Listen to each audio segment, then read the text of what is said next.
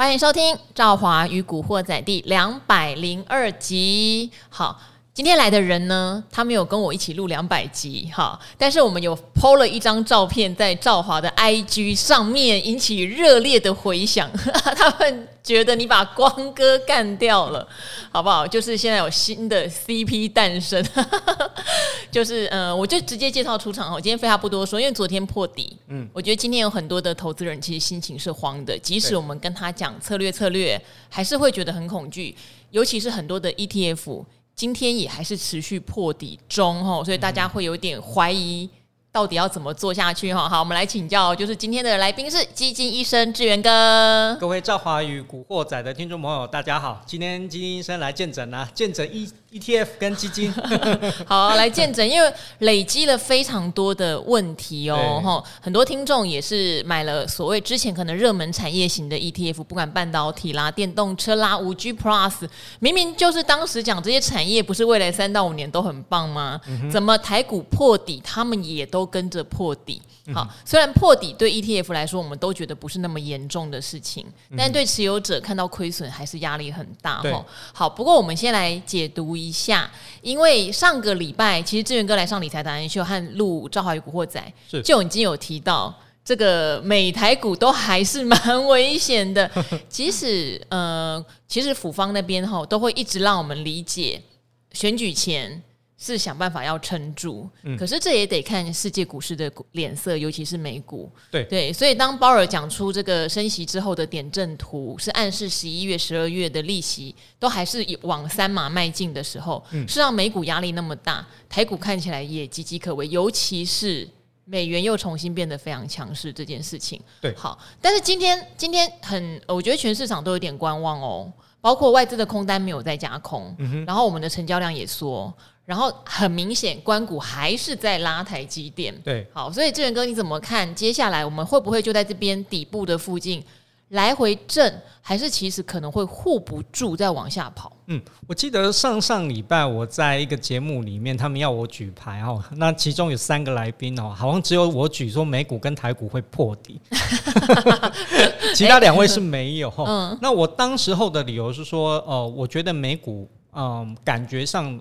明显的非常偏弱，嗯，而且景气真的很不好。那我们从一些关键的指标当中可以知道，譬如说像联邦快递啊、FedEx 他们的一个财报哈，那整个来讲的话，他们整个一个状况并不是很好的一个状况。还有包括说整个美元指数，我觉得美元指数是最先行的一个指标，因为当美元指数很强的时候，其实它代表联准会的整个利率呢，其实就是要往上调。那上个星期四呢，我们在赵华与古惑仔特别有提醒各位听众朋友，就是说，哦、呃，可能大家会还会期待有一些选举行情什么的，但是我跟赵华都有呃，就是一再的提醒各位听众朋友，就是说，呃，这种所谓的选举行情哦，不管是美国的其中选举也好，我们的选举也好，所以最近很热闹哦，吵得很凶哦，这个蟑螂老鼠吵得很凶，但是我们呢，我们不扯这个，不扯这个，对不对？但是但是我们呢，就是说。呃，提醒大家，就是整个的状况呢，还是不是很稳。没想到就是一语成谶，就是说上个礼拜四提醒哦，因为人为的力量你很难改变整个世界的趋势，嗯，所以没想到礼拜五之后美股就大跌，是引爆就是整个台股礼拜一的下杀。那昨天美股呢，其实还是跌的。那今天虽然说台股相对收的漂亮，但是我觉得防守的有一点点辛苦，小辛苦。所以，我个人还是会觉得，就是说，短线上来看的话，哦，如果这一两天看起来的话，呃，今天的状况就是说，好，先止住。可是有一个特点，哦，今天的美股不能够再破底哦，不能再像昨天跟前天一样这样连续性的跌，不然的话，真的投资人信心会受不了哦，法人我觉得也会受不了。那整个你看，整个全世界的货币，整个亚币的状况，从欧元呢？啊，还有包括什么？呃，亚洲包括哪些日元的话，都已经贬两成以上啊。对，那韩环的话也贬得很凶哦。这些亚洲货币、欧洲货币其实都很贬得很凶的情况之下，可以知道就是说，整个美元指数现在就是一个非常一枝独秀、很强势的一个状态哈。所以我还是提醒大家，现在国际的经济的呃凶险还是很大哈。所以这一两天如果有反弹的话，我觉得。呃，可能不要太积极，会比较好一点。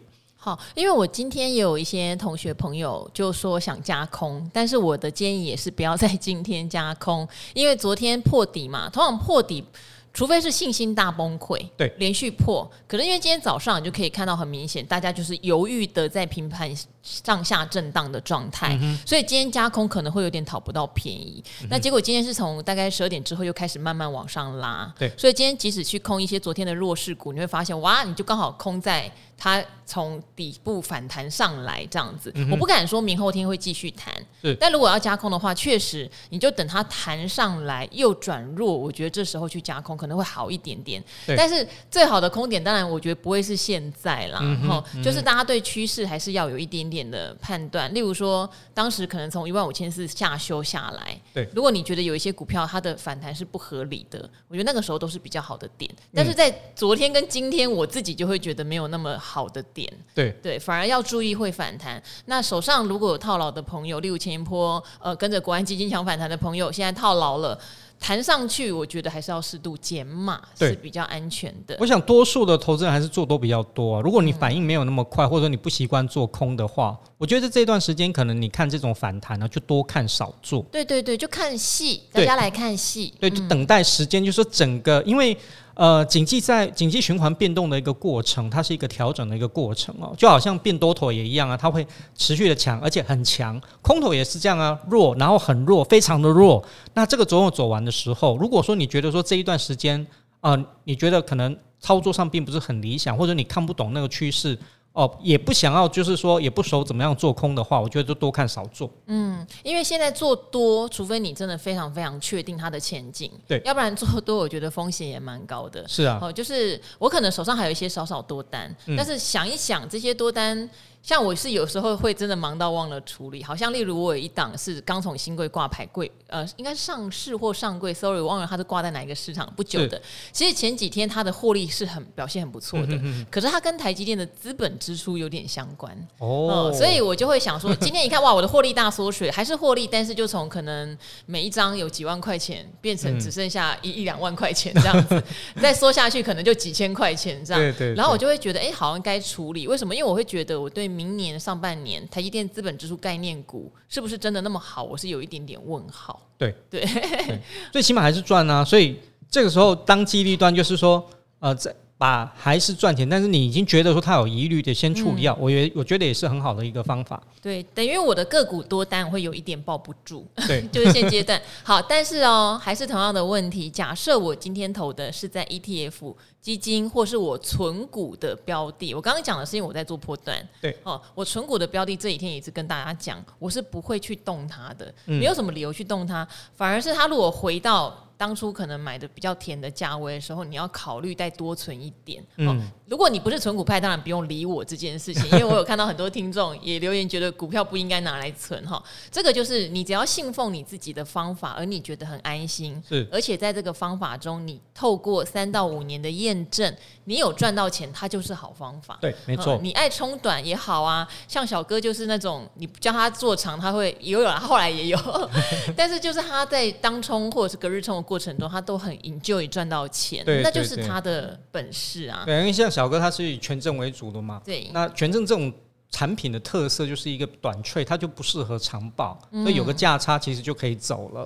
好，那这边的话也想请教志源哥哈，我干脆就从听众的问题来回答好不好？好啊好啊，因为今天大家也可以看看理财达人秀，我们有去扫了很多的 ETF，因为不只是股票会破底，指数会破底，嗯，ETF 也会跟着破底，对不对？那很多人都讲说，我们买这个 ETF 就是一篮子股票的集合，我就不想担惊受怕。对，但是还不是一样，大盘破底它还是破底呀，啊嗯，我管你是不是车用，我管你是不是半导体，都一样。稀里哗啦惨哈，嗯，更别提。我想，如果手上有生计型的 ETF 的朋友，会觉得更点点点哦，真的也是破到蛮低的位置哦。那生计型的，事实上以前阿格力常常分享啊，他觉得生计型的还是要做一点就是买卖进出的操作，除非能够放非常长。对，因为他觉得生计一定是人生老病死，到后来我们的寿命越来越长，一定会用到很多不管是新的医疗技术或药物。对，可是他可能会因为，例如说在发行的时候疫苗很夯，嗯，可是现在疫苗看来不是最夯的了，他会受到这样单一的波动比较大，这样子。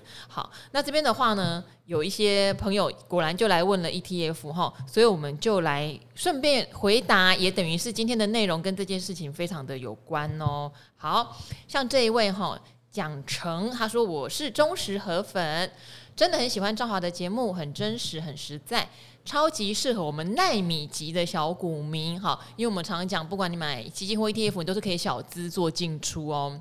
呃，也有追踪赵华的 IG，好哦，想请教的是零零八九三国泰智能电动车，好，当初看好电动车相关，但我知道哦，主题型的 ETF 波动会比较大，并不是适合非常长期的存股，这个我觉得志远哥等一下也可以帮我们解答。像生技的，刚刚就刚刚好讲到这个事情，嗯，哦，阿格里有建议生技要做一点波段，对，那零零八九三也没有配息。只想要做价差，均价在十五块，等于是发行价，目前跌到十二点四五，是否建议现在多捡几张，让均价更低？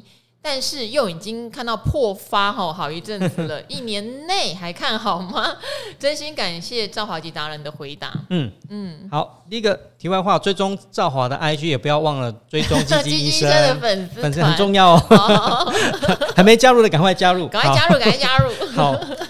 破发这件事情，我的解读是这样哦，因为很多新的 ETF 你会发现到，因为大多数的基金公司会觉得十五块是一个甜蜜的价格，所以呢，通常来讲都最近新发的 ETF 大概就是以这样的一个价格哈，就一张一万五，那他们就会做很多的宣传，然后让你知道说，哎，这些 ETF 的特色。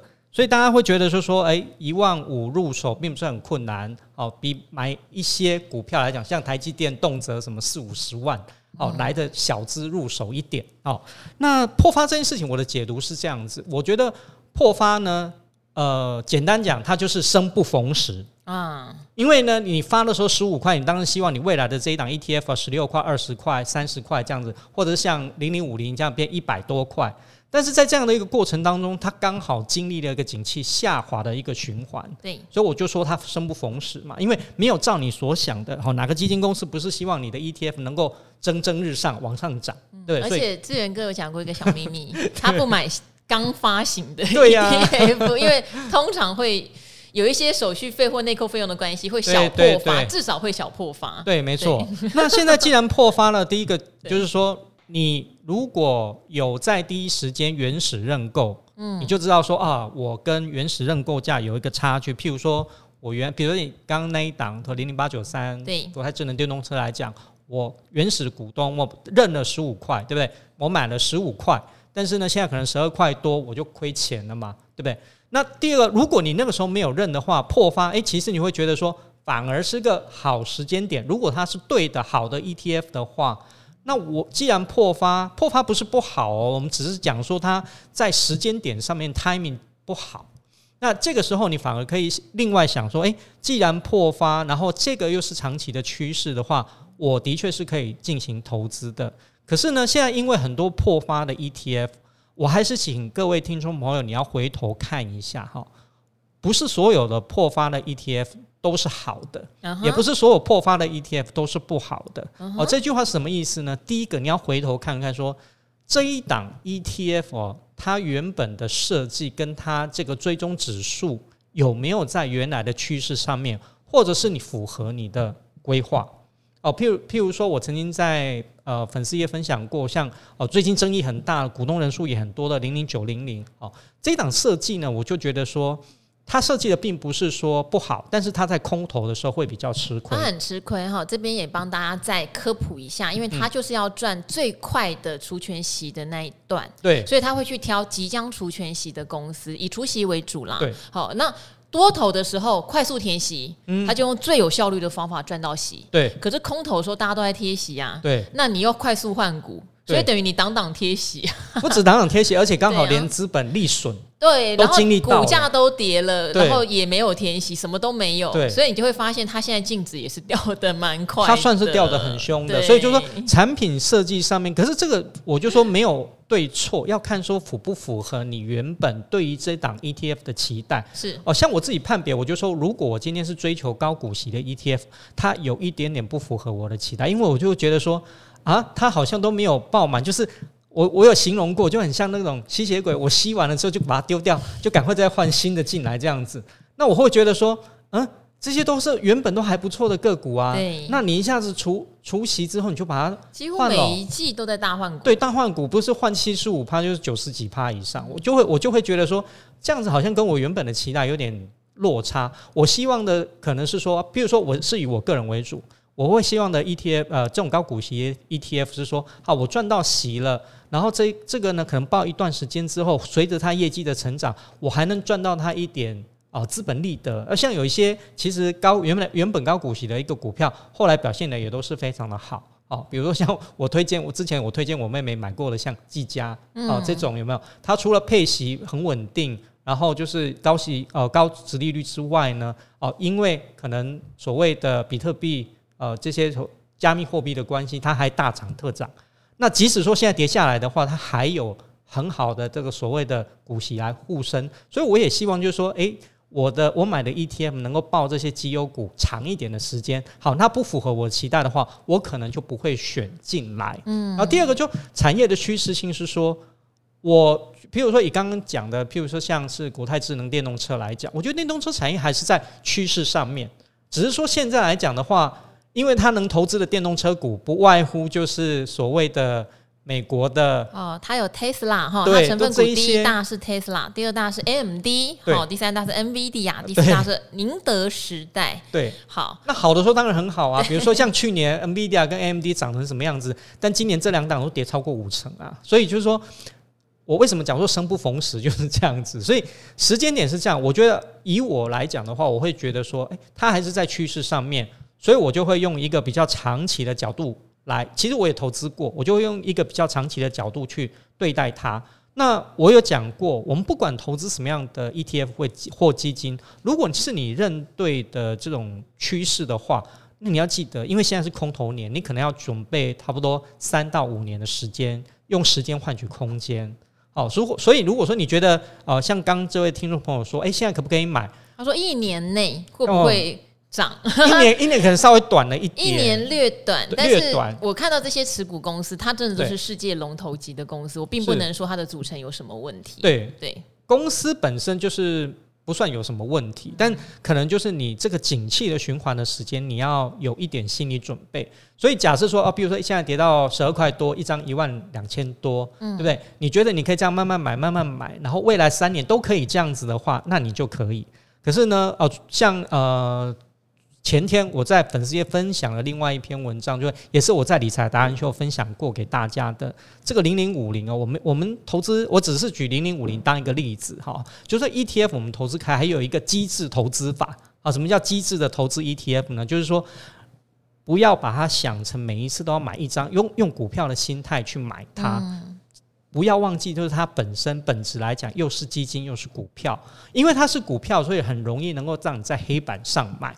但是你一次就是要买一张，但是如果说，诶，你听基金医生讲的，呃，可能三年的时间我这样买，资金会有一点不够哦，那怎么办？没关系呀，化零为整，所以你会怎么可以怎么做？我就用三千块、三千块这样子跟他奋斗三年，可不可以？一定够。我相信你的资金应该是绝对够，每个月三千块，然后跟他拼个三年的一个时间。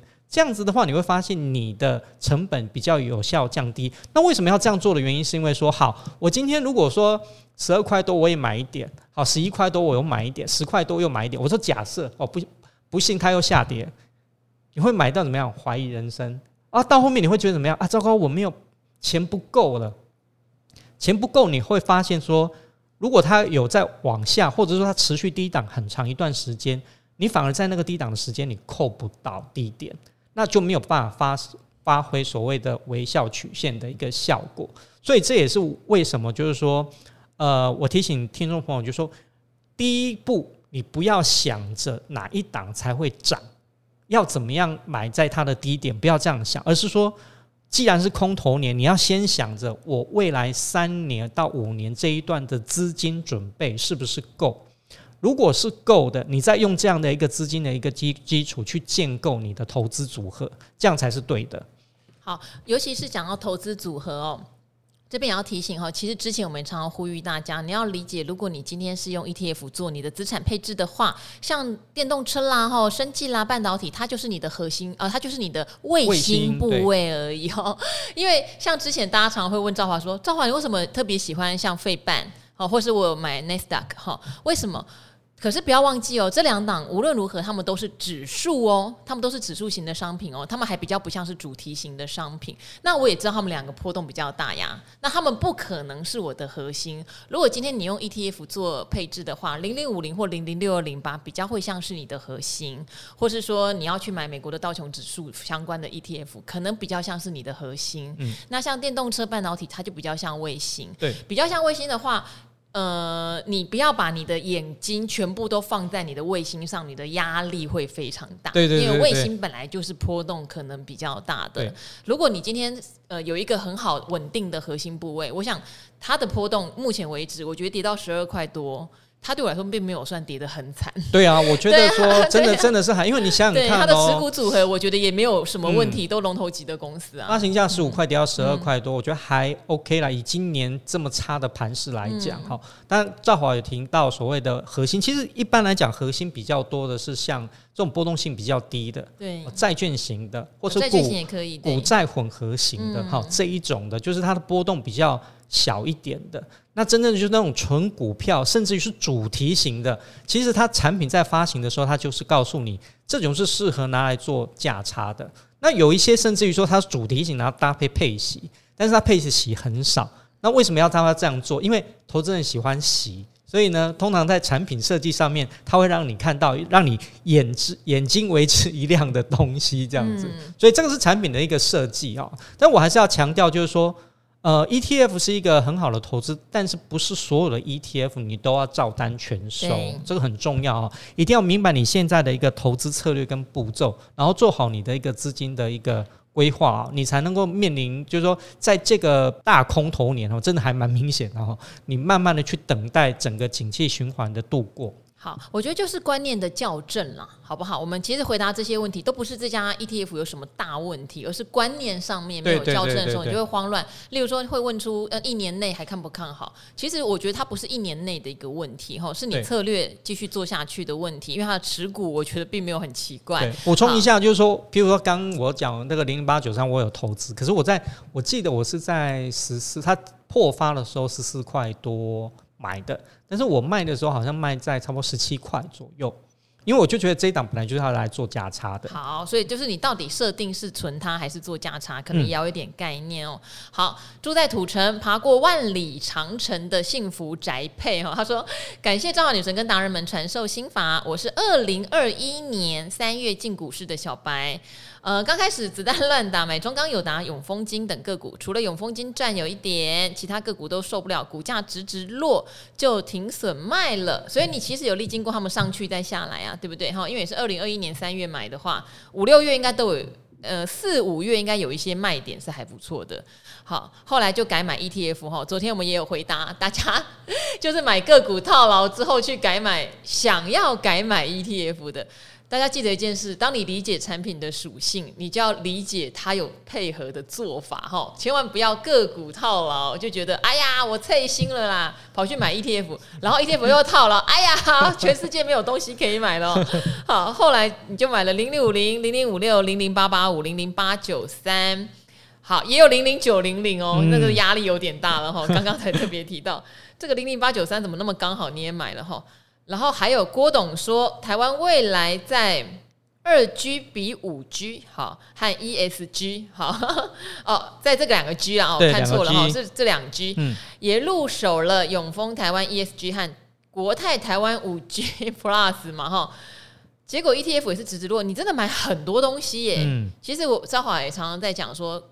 东西要买自己熟的和认同的，然后你这样才有办法持续。要不然你一次买太多的时候，其实不但重叠性高，嗯哼，好，例如零零五零跟这个台湾永丰呃永丰台湾 ESG 它会有一点重高重叠性，对对。好，结果呢就变成套牢好、哦、变存股了。股市里真的是学会怎么卖比较重要。我觉得股市里是学会你的策略和你的判断是什么比较重要哦。哈，我有三个问题想请教，你们对 ESG 跟五 G 的未来有期待吗？我要继续持有吗？我有期待，但你要不要继续持有？你必须要有正确的观念，好不好？这是两个问题哦。我们有期待，我们觉得好，跟你要不要持有好像不见得是等号哦。嗯、哦，目前都采取定期定额扣款 ETF，想了解这种扣款方式会在一开盘还是收盘？还是会帮你扣在低点，他应该看当天基金的收盘净值吧？对，这边说明一下，我们有讲过 ETF 两个性质，用定期定额，基本上就是把它当做基金，基金在买。对，那基金的话，你一定要会是以净值，所以不会是波动的价格，所以一定是以那一天收盘的价格哈，也不会用一开盘，也不会帮你扣在最低点，就是看那一天的收盘价，因为它是把它当做基金哈。好，那第三个是，如果要享受到复利的效果，是不是要长期持有都不要卖，而是要越买越多？就是刚刚医生已经讲非常 长篇大论的 微笑曲线，加上如果你有股息，会建议再投入，这才是复利效果哈。好，但我觉得你的问题哈都不是这三个耶，你的问题是你要不要整理一下你手上这 些标的？对，要再整理一下。我还以为你要问的是要怎么取舍哈，这三个都不是。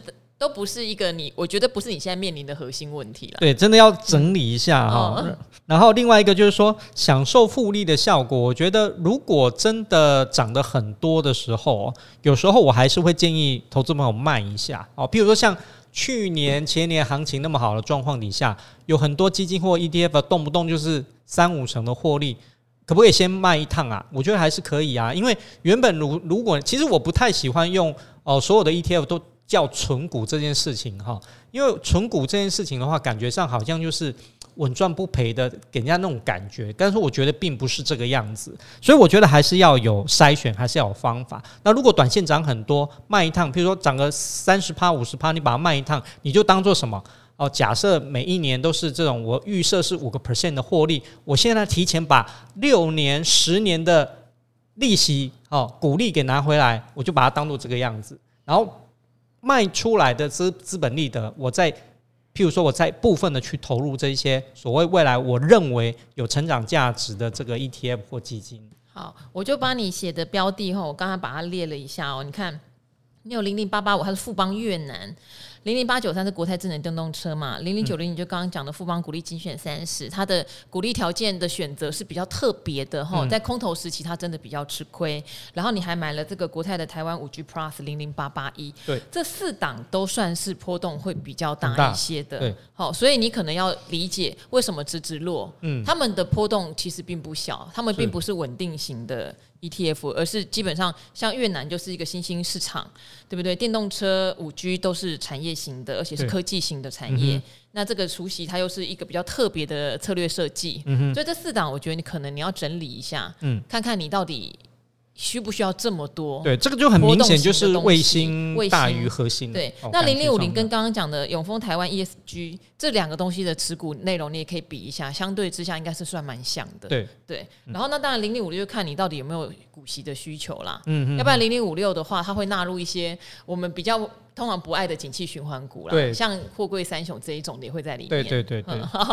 所以我觉得这一位呃土城的。配哦，可能你要整理一下你的 ETF，要不然因为每一档 ETF 它的状况不一样的时候，你就更加的无法确定你要用哪一种策略继续持有。我觉得这个是比较麻烦的。嗯，好，这个提供给您做一点建议哦。好，然后来一个基金的问题好不好？这个也问了一段时间了，好不容易等到基金医生了哈。他说，呃，最爱喝拿铁。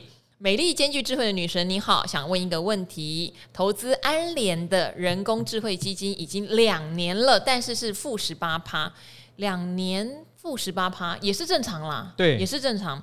请问基金可以停扣吗？想留点现金，因为我只看到赎回这个选项。另外，如果想投资美债的话，应该投资哪支哪支基金呢？目前有看到富兰克林、全盛还有贝莱德。但是又以全盛的最纯才四十五趴，请问更纯的吗？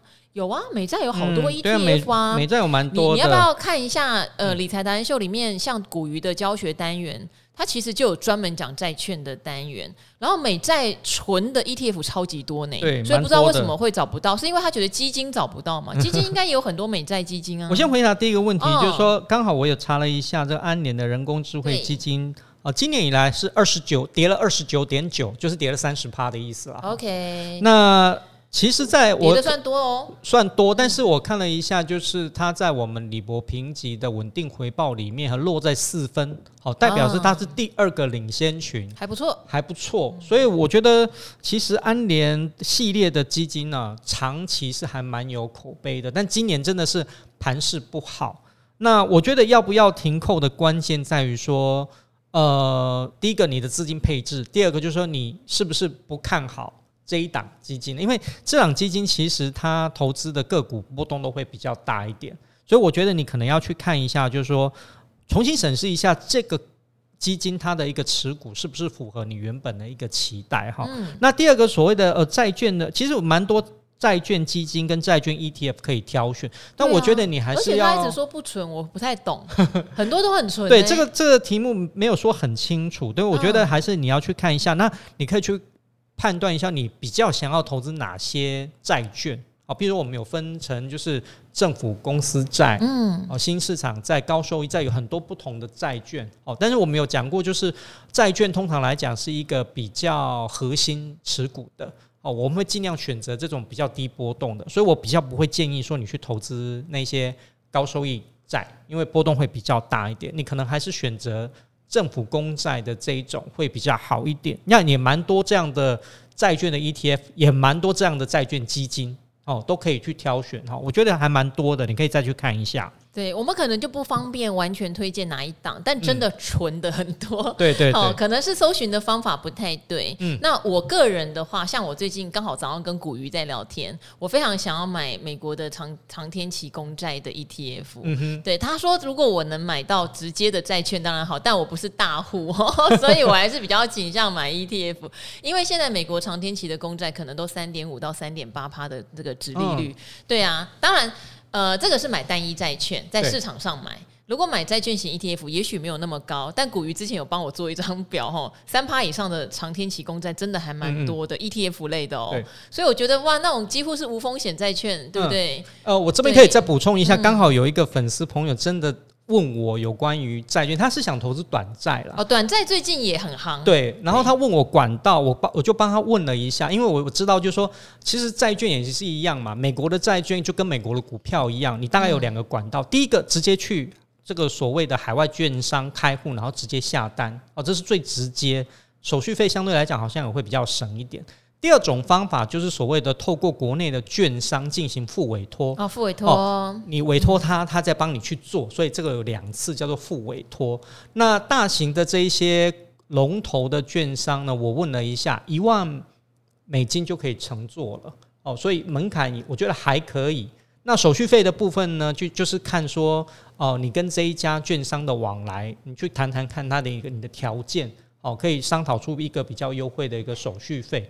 所以说，如果你想买债券呢，可以有这几种方法。那如果你说，哎，觉得一万块门槛还是很高，那又想投资债券的话，其实国内有很多不同。我们也在节目中介绍过短债基金。其实短债基金今年以来表现，我看最好的，今年以来都有到十个 percent 的涨幅，还蛮好的。嗯，所以这一些呢，都可以提供给听众朋友做参考。好，我个人是没有那么爱短债啦。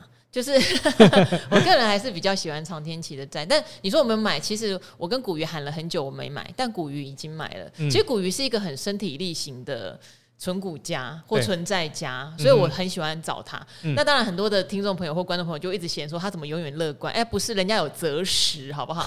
而且他对债券的观念，我觉得也很清楚，哈，跟基金医生一样，都非常清楚。他就是选择，他觉得现在这个殖利率对他来说很甜，嗯，他就不会再去管那个价格波动，或者说他会留一点点钱。如果真的有更甜的价格出现，他就再买一点。但他不会在那边抱怨说啊，怎么可以跌？因为很多人以为买债券是不会跌的，会啊，也会啊，会哦，真的哦。好不好？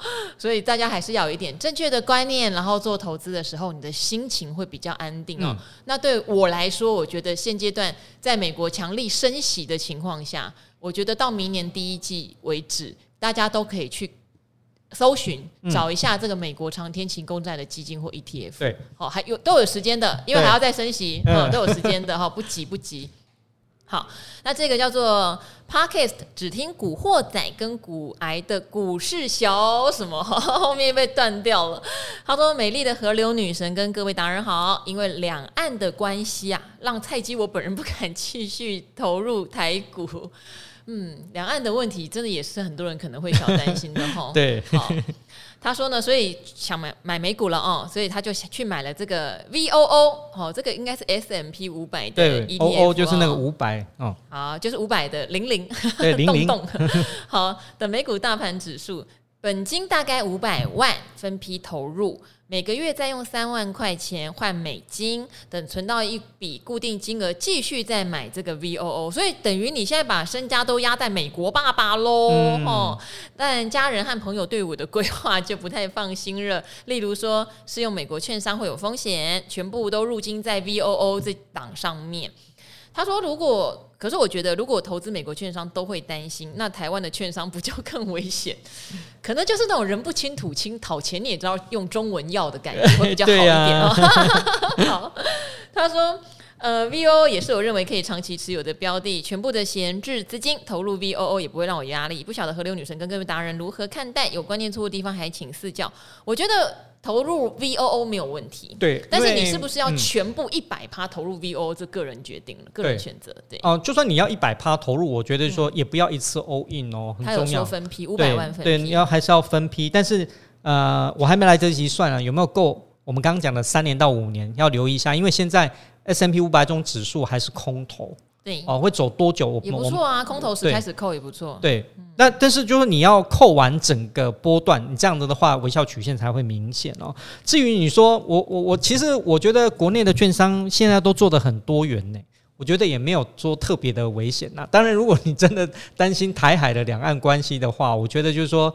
你可能这就是，我觉得也不错，因为它换美元，对，它是美元资产，对对对对，对，就是说这这个都是你可以考量，但是我觉得你的投资标的没有什么太大的问题，嗯，嗯，就是你要不要做配置而已啦，嗯，因为等于是你就完全没有做配置。大概就这样子，嗯、对，然后也不错。其实我觉得要我的话，搞不好我也不要那么复杂，我就一直买零零五零就好了。对对，其实这也是一种不错的配置哈。嗯、好，哎、欸，我们每次哈基金医生都佛心到不行哎、欸，都一个问题回答的很仔细，我们就开放最后一个问题，好像有人在 call in 一样。好，这个哈他想要问的叫做 ETF 的偏离度，其实应该就是追踪误差。对，好，我们叫做追踪误差。我还记得前前一阵子，我还在那个 EMBA 上财经课的时候，陈修教授哈也特别提到 ETF 哈，它不叫做绩效好坏，追踪它的指数越准确的越好。嗯，其实就是这样的概念。指数会有涨跌，但是如果今天指数是跌，这档 ETF 是涨，你也不用高兴，因为代表它不知道追踪去哪里了哈。所以 ETF。这个偏离度意思就是追踪误差，大家都希望越小越好才会准确。好，你说赵华及达人们好，开始听古惑仔半年多的时间，很感谢赵华跟达人们的专业分享，让我可以在小孩入睡后做家事的时间也同同时吸收新知，获益良多。他说，因为现在哈节目的关系哈，觉得自己对个股做的功课不够多，常常小赚大停损。所以近期为了退休计划开始存 ETF 了。我跟你讲，大家都存 ETF 也确实是投信不得不加码太股的原因。对对对，有时候新的资金就要买了。对，单身机哈。那你现在要买的是零零六九二的富邦公司治理和零零八三零的国泰费城半导体。零零六九二是类大盘的商品，所以比较不担心。零零八三零是看好世界或括号美国整体未来科技会持续发展，但要承认赵华有买这一点也是女神加持的感觉。这个我真的还是要强调。我本人因为我跑半导体产业，我对半导体情有独钟，好情有独钟。那我会买国泰分成半导体，当然是因为在台股我已经有一些半导体的个股了，所以我想分配到一些美国的半导体。但我自己内心很知道，费半是一个波动大的指数市场哦，哈，所以我就是一直秉持着有大跌我可能就会加码，算是不定期定额哈，我大概都是五万块五万块钱加码这样的方式在买，子弹不会一下都打完哈。那你？觉得我有买，那你要理解我的心情是这样，你要看看你自己适不适合。好好，你这边果然问了，想请教零零八三零，人家说因为追踪误差太大，并不建议购买。看了今年以来的偏离度，好，零零六九二是负零呃零点负零点四六，偏离度不大，嗯，不大，追得很准。零零八三零是负五点八八，请问这样是否偏离度太大？有一点。哦，真的有一点，对，呃，或是赵华在买进 ETF 时，是否会考虑考量偏离度的问题呢？先感谢赵华跟达人们的回复，我觉得要考量，嗯、但是费半就只有这么一档 ETF 呀，所以就是两个里面你要选哪一个呢？如果你真的觉得偏离度没有追踪的很准，是一个很 care 的事情，当然就不要碰啊。嗯，可是对我来说，就刚刚讲了嘛，这个是有点个人偏好，对我就是想要半导体，我就是想要买费半。我这边补充一下，就是说为什么会。造成我们呃刚刚所讲的偏离度哈，就是追踪误差啊，英文叫做 tracking error。嗯，那 tracking error 这件事情呢，其实它是一个特有的基金的一个评效的指标，它特别用在 ETF 上面，因为一般的基金比较不会有这个问题。好，那这个 tracking error 为什么会造成这样的原因？是因为说我们在算这个指数报酬绩效的时候，譬如说费半的绩效哈，它是直接用。算出来的，但是呢，我们在投资就譬如说国泰费半费半的这个 ETF 的时候呢，其实是用买出来的，嗯，所以呢，其实呢，这个跟什么有时候有关？第一个费用，嗯，费用费用。相关的费用，你可能算进去之后会扣在你的净值里面，所以比如说费半涨了五趴，但是你可能你的买的 ETF 只涨了四点九。哦，就是会造成这样的一个追踪误差。另外还有一个就是说，编制指数的时候，你可能它，譬如说，呃，像辉达，它假设，诶，譬如说它是那个时候是三百块，好嘞，我们随便举例。但是这档 ETF 买的时候，可能它是三百零五块啊，多买了一点，早买可能就买高了一点。相对来讲，就是说你在建构这个指数的过程当中来讲，就没有办法百分之百的密合。所以我们当赵华有讲说，我们在买 ETF 的时候，的确。如果我们有很多可以选择的时候，我们一定选择追踪误差最小的，也就是偏离度最小的那个。但是因为就像赵华所讲的啊，现在市面上只有一档，除非你就是跨海去买这种所谓的海外的追踪费城半导体指数的啊，不然的话，可能就是说。呃，我觉得偏离度还算可以啦，就是说不会不算说差的太多。当然它是比一般的 ETF 有稍微大一点，但是我觉得还算可以接受了。嗯，好，基金医生背书可以接受，也解释了为什么有些产品的偏离度会相对比较大。对，投资的市场它管理的费用种种种种都会让它产生了一些追踪的误差。嗯、那我就是因为我爱好不好？可它是我的卫星哦。哦，对对对，一定要强调这是卫星哦。你如果呃在投资的过程。当中这个比重来讲，绝对不能放太高，它不能够成为你的核心。好，那这边的话，因为时间的问题哈，我小小的念一些，我觉得很多人敲完的，例如说像这一位哈，他说：“河流女神好哦，这几天听到主持人说一句‘板上钉钉’，我好像是在讲说升三码板上钉钉，和提到老王坚持升息两码，对啊。”王董很猛，他之前在这个联总会升息之前，他一直是希望两码啦。当然，这个东西没有什么好好，没有对错，没有对错，没有对错哈。那当然，三码他也 提醒大家会后点阵图。哎，大家不要小看老王，老王看总经，我觉得他也是很有研究的。好，身为老王粉的我，希望两百集或哪一天能够邀请老王一起上节目开车，天天日更哈。佩服你，谢谢你们。因为很多人都有留言说希望老王来，我们也问过他，但是因为大家知道他现在很喜欢赛车，然后他又自己有投顾嘛，他也要带会员，他自己也有频道，他甚至自己也有 podcast，嗯，然后他每天下午好像四点还几点要去接包子妹下放学，哦，所以他大概一个月应该会有一两趟来理财达人秀，可是他就真的没有时间留下来陪我录 podcast，嗯哼，那我也很谢谢老王，因为前一阵子有人在跟我聊说理财达人秀怎么诞生的，我说其实最早最最最最最早就是三四年前，先跟老王做了一系列叫做“老王说实话”，有兴趣的朋友还可以去查一下，可以看到时候我还有点肉嘟嘟的，后来变比较瘦，哦，从那个时候开始做起来的。但是老王可能真的比较没有时间，嗯，哦，那老王跟我的通关密语是高档爆大量。好，老王会说什么，我会说什么。好，知道的朋友可以留言给我们哦。他常常说被我气死了。好，那当然有很多人提到理财达人秀延到晚上十点播出，对他们的收看很不方便。